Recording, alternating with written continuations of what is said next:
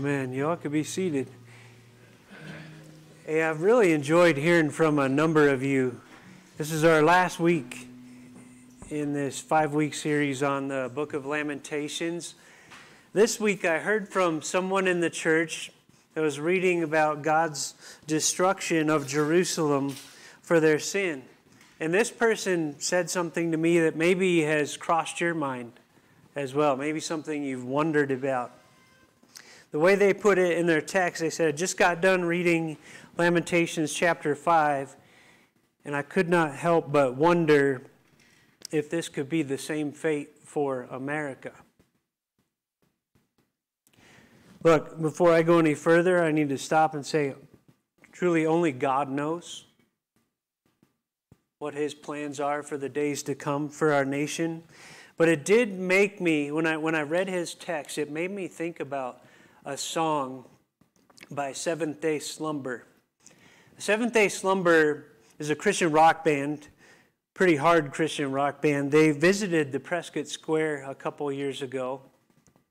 And just to emphasize how hard rock they are, they, they, they played the Prescott Square right after another more quiet band. And we watched as a couple people in the first couple rows, as soon as they hit a couple chords, got up and, and walked away. And it reminded us of, uh, you know, that scene in Back to the Future where he's playing Johnny B. Goode and it gets a little, little extreme on the guitar, and the, the people in the 50s are looking at him like, and he said, okay, maybe you all aren't ready for that, but your kids are going to love it. It was one of those moments in Prescott. But in addition to really hard guitar riffs, Seventh day Slumber has a real heart for Jesus and the lost and for speaking truth in their songs. Sometimes challenging Christians, challenging people in general with their lyrics. They have one song called Burning an Empire. And I just want you to listen to a couple, a couple lyrics that they wrote and put in that song. Left with a ghost, we traded our souls. Now we're the ones who run the show.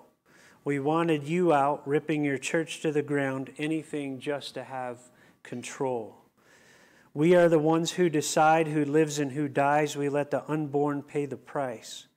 It's all just murder for hire so you can fill your desire. And we go on with our own lives. There's evil in your eyes. Your bloodstained hands don't lie. You're rotting deep inside, rotting deep inside. What will it take to see the mess you've made? Then the chorus, which they sing over and over again, says this We're burning an empire. Can we arise from the ashes again? What we've lost in the fire, can we ever recover? Come back from the state we're in. I don't pretend to know the Lord's will, but as we think about those lyrics. More importantly, as we think about the book of Lamentations, I think we do well to ask is, is it time for some soul searching, some praying, some repenting of sin? Because it starts in the hearts of, of individuals. Hard to believe we're almost done with Lamentations. I mentioned we're in week five. You probably remember the structure somewhat as we went through chapter one. We we highlighted the idea of groaning, that we groan in this fallen world for many different reasons. We talked about owning the groan, that's part of every one of our lives. It's a painful place to be at times. Chapter 2, we highlighted that in their case, it was God's discipline for their rejecting Him as their Lord and turning to other idols.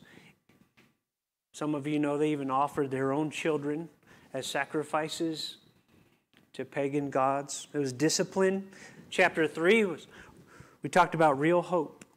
This, this sparkling light of great is thy faithfulness. Your mercies are new every morning. And we heard those stories from the O'Hagans and others of God's faithfulness. Last week, Pastor Aaron talked about false hope, the, the places we turn other than God and his faithfulness that, that let us down every time. Today in chapter 5, we're going to join Jeremiah in a prayer to God for, for restoration. He's going to pray, God, restore us. God, restore us. And it's a great prayer. if we find ourselves at that place as well. I want to follow him and I want to hang it on three words to help us remember it. The first word is remember, the second word is repent, the third word is restore. Remember, repent, restore. And I want to start with remember. If you have your Bibles, please open them to Lamentations chapter 1, chapter 5, verse 1. Excuse me. Chapter 5, verse 1 says, Remember, O Lord, what has befallen us. Look and see our disgrace. There's that word, remember. Now, let me ask you a question. Jeremiah is a prophet of God. Theologically, in his mind, does he not know that God is omniscient? When, when he says, Remember, O Lord, what has befallen us, does, does he think in his mind that, that God has somehow forgotten and not know knows what's going on? No. No, right. He's a prophet. He knows theologically God is omniscient. So, what does he mean when he says, Remember, O Lord, what has befallen us? Look and see our disgrace. Look at all this destruction. Well, Jeremiah, like you and I, is not only a mind, he's also an emotional being, right? And when we, when we hear these cries for remember, at different points in Scripture.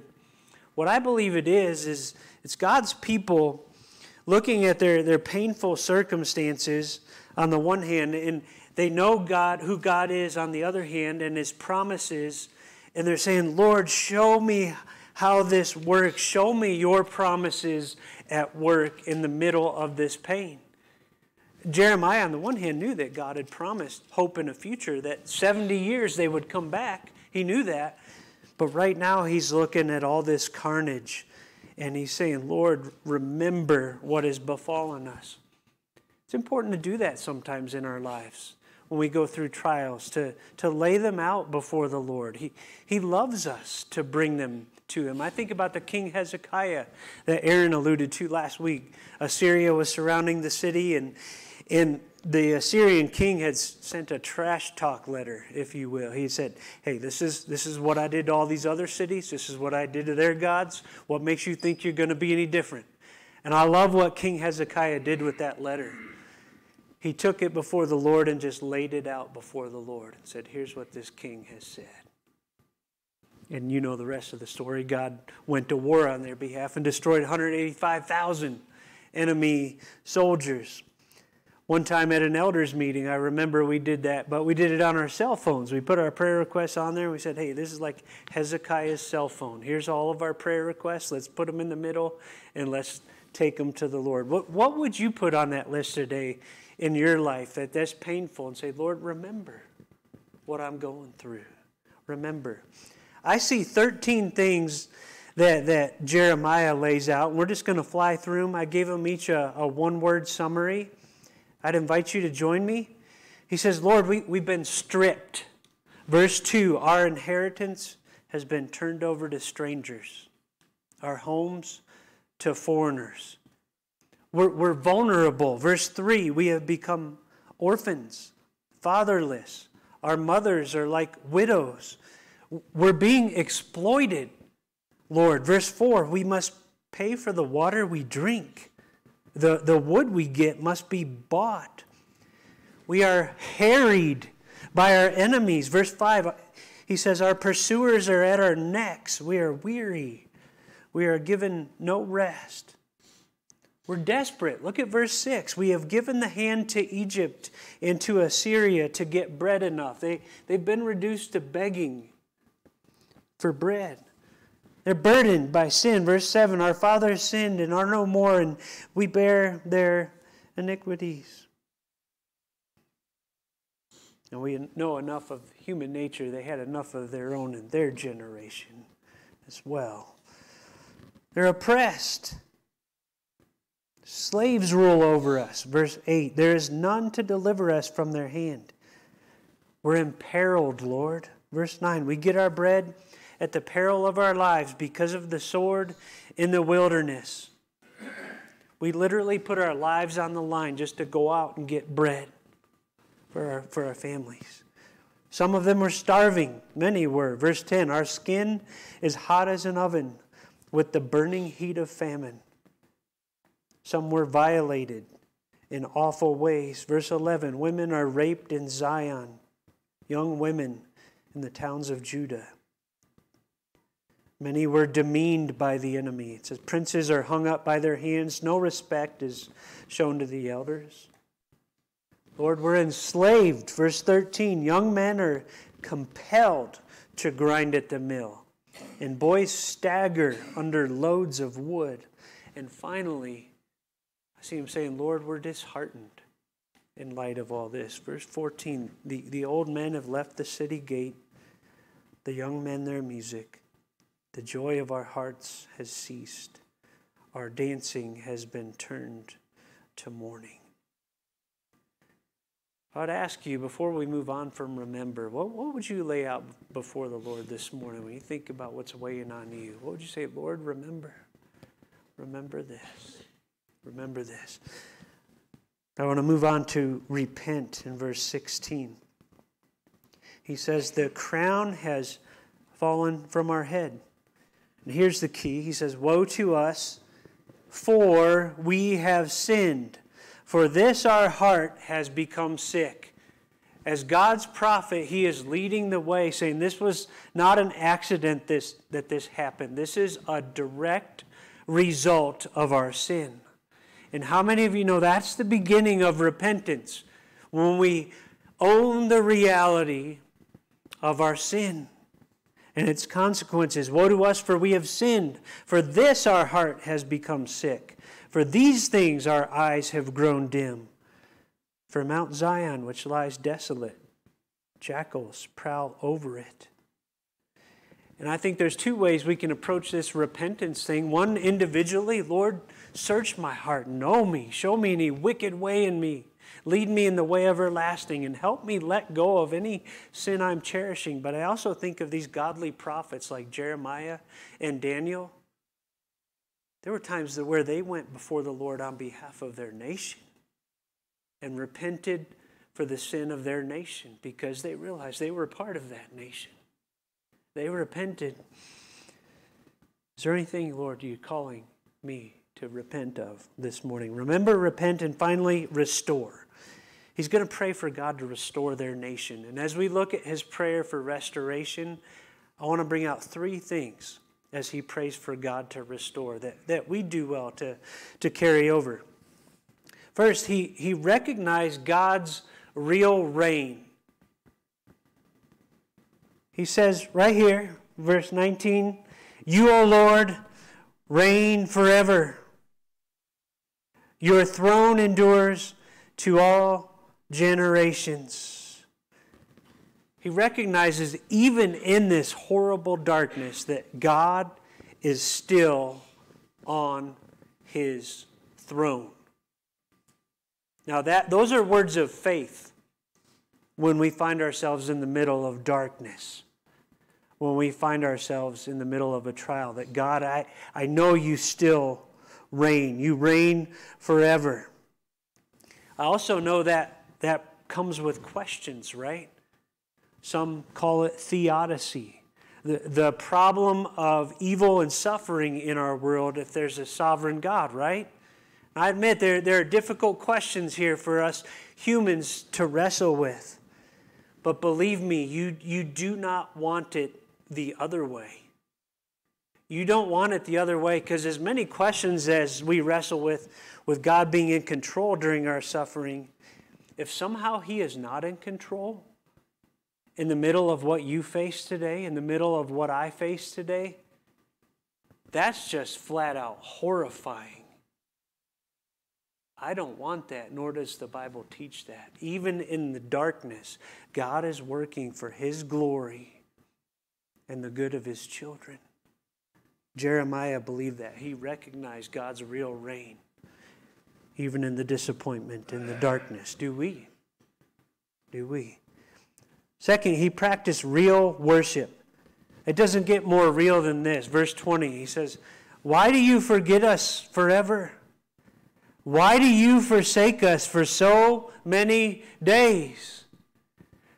Now, again, we're dealing with a man who's got a, a mind and emotions, right? In his mind, he knows that God hasn't forgotten. He's omniscient. And in his mind, he knows God's covenants, that God is faithful. But he, this is what he's feeling. Why do you forget us forever? Why do you forsake us for so many days? And he takes it right to God. That's real worship. He's not pretending here, right? I love what Walter Brueggemann said about lament. This whole book is lament. Take, taking our hurts and our cries and our pains to the Lord, right? And worship.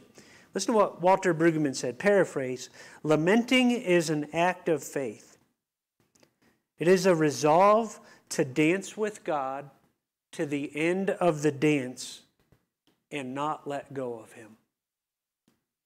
Do you see that in what Jeremiah is doing here? He's got all this hurt, all these pains, all these questions, like maybe you do this morning, but he will not let go of God. Even with those questions, he takes them to God and hold, holds on. Why do you forget us forever? Why do you forsake us for so many days? Michael Card, how many of you know the Christian artist? The song El Shaddai from the 80s was popular special music number in churches back in the day. It's a great song. He's also a powerful author. He, he wrote a book called A Sacred Sorrow, all about lament as part of worship in our lives. And he talks about not only Jeremiah, but he goes into the life of David, he goes into the life of Job, and he goes into the life of our Savior himself, Jesus Christ. So, so if you're saying, man, I want to access that part of worship in my life, I want to grow in that, I'd, I'd recommend that as one resource. You know, the difference between a biblical lamenter and an atheist? The biblical lamenter knows that whatever questions, whatever complaints, whatever hurt, whatever he or she is going through, he or she has a sovereign God where they can take that and pour it out. He's practicing real worship. Finally, he, he prayed for the, the real restoration that matters above any other type of restoration. What's he say? He says, Restore us to yourself, O Lord, that we may be restored. Renew our days as of old. Restore us to yourself, O Lord. That's the ultimate, that's the real restoration. Restoration to God. Right? There's all kinds of restoration we may think of in this world buildings, economies, cities, status, I could go on. All of those pale in comparison to the real restoration that is restoration to our eternal God. He prays for the real restoration. Listen to how he closes the, the whole book in verse 22. This thing that's heavy on his heart. Unless you have utterly rejected us and you remain exceedingly angry with us. Those are uh, amazing words written from the man who we know in Jeremiah 29. He's the one that passed on. God has a, a hope and a future for us. He's going to bring us back. And yet, he's also very human. He's looking around at the destruction of Jerusalem and, and he just pours out his heart. Unless you have utterly rejected us and you remain exceedingly angry with us. Have we gone too far? Let me ask you a question, knowing what you know. Had they hit it, had God given up on his covenant with the nation of Israel? To answer that question, I want to look two ways in the Bible. I want to look back to Jonah, just briefly, and I want to look forward to Jesus. Say, why Jonah? Well, we were talking about Jonah at our house this week. What a unique, special book in the Bible. Short, powerful, action packed. And I think about what do we often focus on in that book? Like sometimes it's It's the fish, right? Well, some would say a whale swallowed Jonah, and then those who know their Hebrew say it's not a whale, it's a fish. And, and we stop. That's, that's like the focus of the book. That really happened. I believe that. Jesus referred to it as a historical event when he told his generation, You're not going to get any other sign other than the sign of Jonah. Because just as he was three days in the heart of a fish, so the Son of Man will be three days in the heart of the earth and rise again. It really happened. But is, is the fish the main point of the book? No, some have gone on rightly to point out no, it's, it's God's love for the lost, even the wicked Ninevites of Assyria. Some heinous people, and Jonah had to learn God loved even them. Yeah, now we're, now we're getting to it. But I thought about Jonah's life this week, and we were talking about it at our, at our house. Jonah's life is such a great picture in microcosm of the nation of Israel. J- just think about it for, for a minute, right? Jonah, he was called to be a light to the Assyrians in Nineveh, right?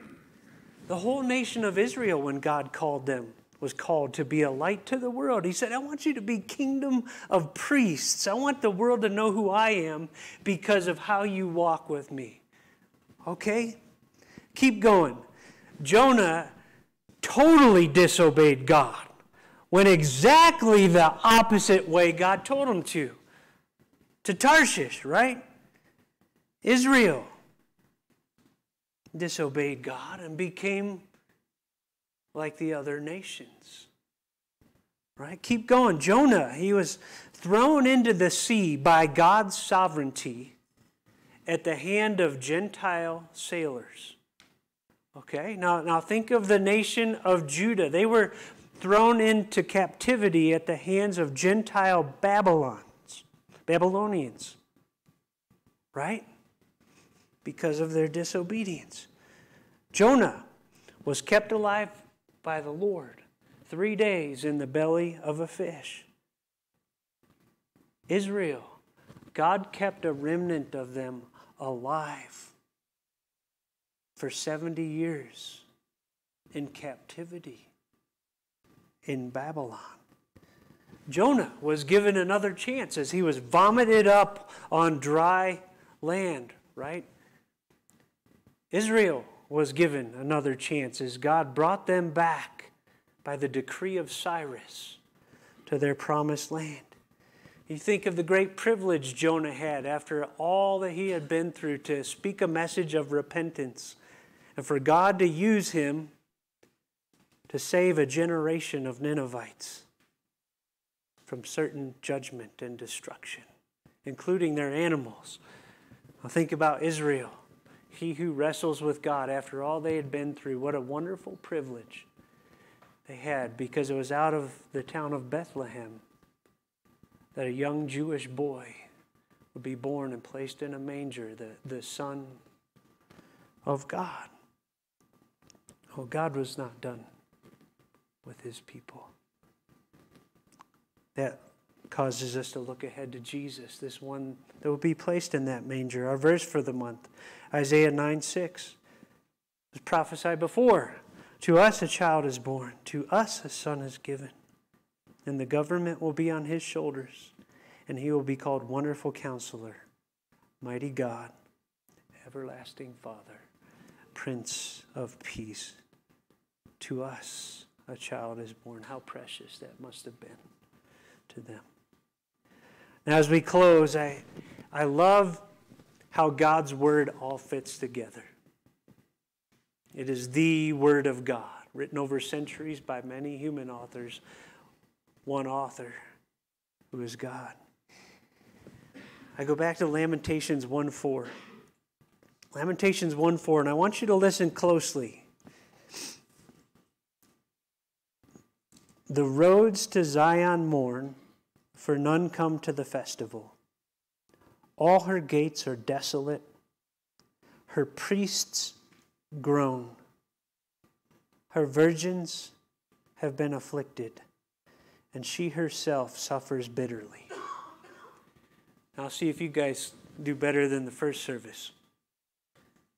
In that verse, who is it that groans? Priests. Thank you. You were here at first service too, so but we'll take it. Oh, were you out in the lobby? Okay, then I'm sorry. Thank you. Priests. It's the priests who groan in that verse. And who does it say has been afflicted? The virgins. Thank you. The virgins have been afflicted. Why do I bring that up? I think of the contrast between that verse and where we're going to spend our time next week on Christmas Sunday. As I think of Luke chapter 1, I see two songs of praise there. One of them came from a priest named Zechariah. Luke 1 8 tells us he was serving as priest before God. In verse 11, there appeared to him an angel of the Lord standing on the right side of the altar of incense. And Zechariah was troubled when he saw him, and fear fell upon him. But the angel said to him, Do not be afraid, Zechariah, for your prayer has been heard, and your wife Elizabeth will bear you a son, and you shall call his name John. And you will have joy and gladness and many will rejoice at his birth, for he will be great before the Lord. And, and Zechariah burst into song, this priest. Verse 67 says, He was filled with the Holy Spirit, prophesied, saying, Blessed be the Lord God of Israel, for he has visited and redeemed his people, and has raised up a horn of salvation for us in the house of his servant David. This priest was not groaning, he was rejoicing because God sent him a son who would prepare the way for his Messiah. You say, what about the, the virgin? Luke 134, Mary said to the angel, How will this be since I am a virgin? And the angel answered her, The Holy Spirit will come upon you, and the power of the Most High will overshadow you. Therefore, the child to be born will be called Holy, the Son of God. And in verse 46, this young virgin also bursts into song.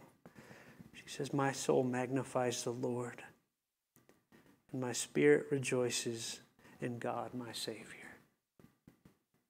I'd encourage you this week to go to Luke 1 and read those songs in their entirety because that's where we're going to camp next week as we celebrate what his birth meant to Mary and Zechariah and the people of Israel, what it means to you and I. But for now, I'll close by just saying this priest was not groaning. This virgin was not afflicted. They were both filled with gladness from above because of the faithfulness of their God, whose mercies are new not only on Christmas morning, but on every morning to his children. Amen. Father, I thank you so much for this precious book of Lamentations. Every one of us in this room knows what it is to groan. Lord, I thank you where, where Jeremiah brings us around today, this wonderful prayer for, for restoration. And I, I think of where he went with that. And, and I know there are some in here who have some things they want to lay out before you today and say, Remember this, Lord. Remember, I'm going through this. I'm facing this. This weight is upon me. I pray you give them a moment to, to lay that before you and know you here. Lord, I think of repentance, and, and I know as long as we walk this fallen world, there are times we need to. We need to repent of the things we've clung on to this week that don't bring you glory. We need to repent on behalf of the people we love, the, the nation we love. We need to be an active part of telling them the hope of this little one born in a manger who came to bring light in the darkness, for that is why we were, are here. Lord. And we pray, Lord, in places brokenness today in our walk with you for restoration. Lord, help us to hold on to that absolute faith that you, you are reigning, even, even in the darkness. Uh, Lord, help us to know you. Invite us to be real in our worship. You know what's on our hearts, anyways. Those hard questions, those sticking points. Rather than run from you, help us to, to bring those to you today. And Father, I pray that you'd help us not to settle for worldly restoration, this thing or that thing or that thing. If I just had that, if I just had that. Lord, help us to go for the real restoration, the only restoration that matters restoration to you through your precious Son, Jesus Christ, Emmanuel, God with us.